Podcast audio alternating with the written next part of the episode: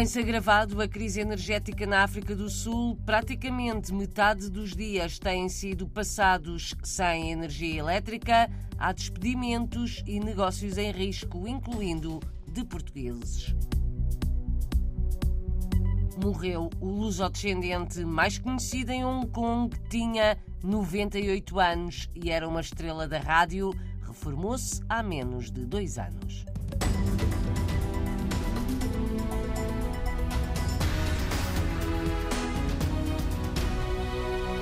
Desconhece os termos do processo. O secretário de Estado das Comunidades afirma que tem conhecimento de um processo de inquérito que lhe foi instaurado no Departamento Central de Investigação e Ação Penal há quatro anos.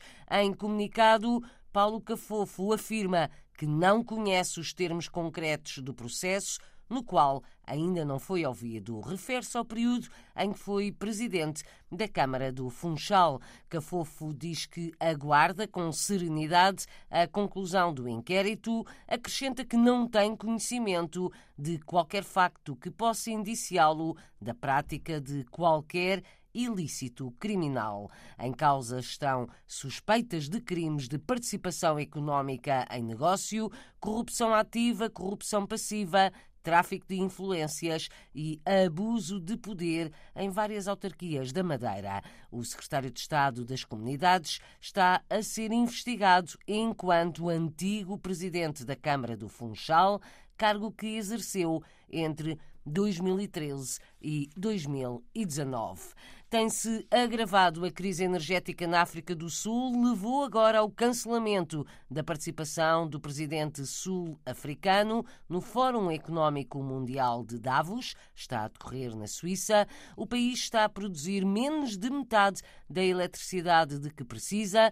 Praticamente metade dos dias têm sido passados sem energia elétrica, relata na RDP Internacional Vasco Pinto de Abril, conselheiro das comunidades portuguesas em Joanesburgo. Nas últimas duas semanas temos tido entre 8 a 10, 12 horas por dia de falta de energia porque a manutenção não foi feita devido à corrupção, devido a, a, várias coisas. Isto é incompetência, é as políticas do governo, proteção às companhias que foram anteriormente desprotegidas no tempo do apartheid. Estamos com menos de metade da capacidade de produção de, de eletricidade que devíamos ter. O que temos instalada estão a cerca de 16 mil megawatts em baixo e temos mais cerca de 7 mil em manutenção. Portanto, das 47 mil megawatts que normalmente a África do Sul produzia. É grave, muito grave para as companhias, especialmente as pequenas e médias uh, empresas, já estão a despedir pessoal, portanto vai agravar ainda mais a situação económica da África do Sul. Já há despedimentos por causa das dificuldades de funcionamento de algumas empresas devido à falta de energia elétrica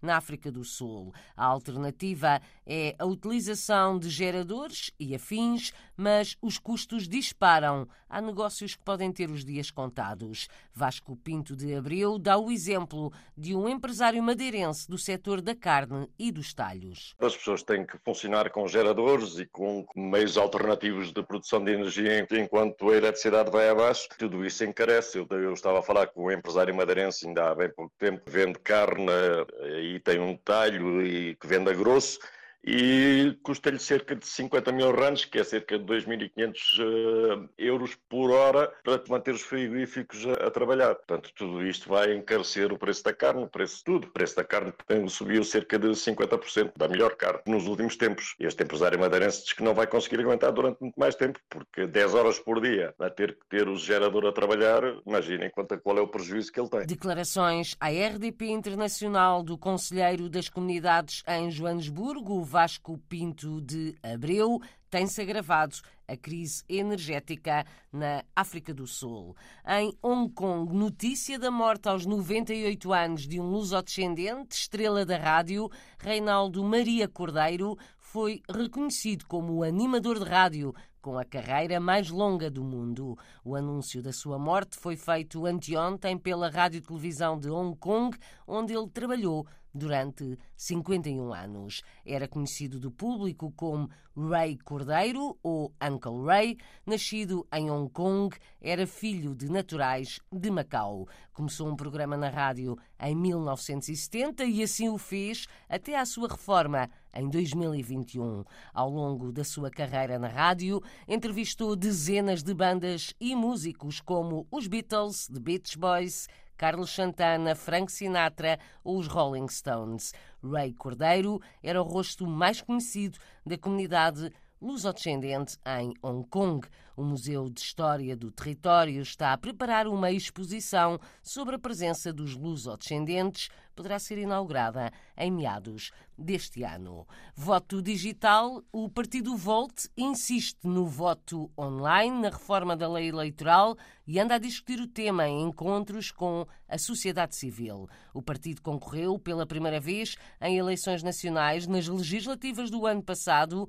Volta a levantar a voz para defender o voto eletrónico à distância. Não há sistemas 100% seguros, nem os tradicionais, considera Miguel Melo, do Volt, especialista em cibersegurança. Todos os processos eletrónicos, aliás, eletrónicos e analógicos, tudo tem sempre um risco de segurança e, e um risco de fraude. Os profissionais de cibersegurança sabem que ter 100% de segurança é, é impossível. Daí o objetivo sempre principal é demorar ao máximo os ataques e fazê-los mais caros. Eh, eu sou profissional na área de cibersegurança, especialmente na parte de autenticação e assinaturas digitais, ou seja, identidade digital. A nossa principal preocupação é fazer com que o trabalho do, do potencial agressor, do pirata informático, seja muito dificultado. E isto faz com uma coisa muito simples, que é vigilância constante, auditoria por várias instituições, não só uma, e basicamente eh, não pôr todos os ovos na mesma cesta. Se, se é 100% seguro, não, nem nunca vai ser, nem as eleições de papel e caneta o são, não é? Os casos de fraude eleitoral são muito comuns. São preocupações válidas, têm que ser observadas, mas são parte da vida normal. Natural do Porto, a viver na Estónia, este especialista em cibersegurança é membro do Partido Volt. Considera uma prioridade dar voz aos imigrantes nas eleições em Portugal.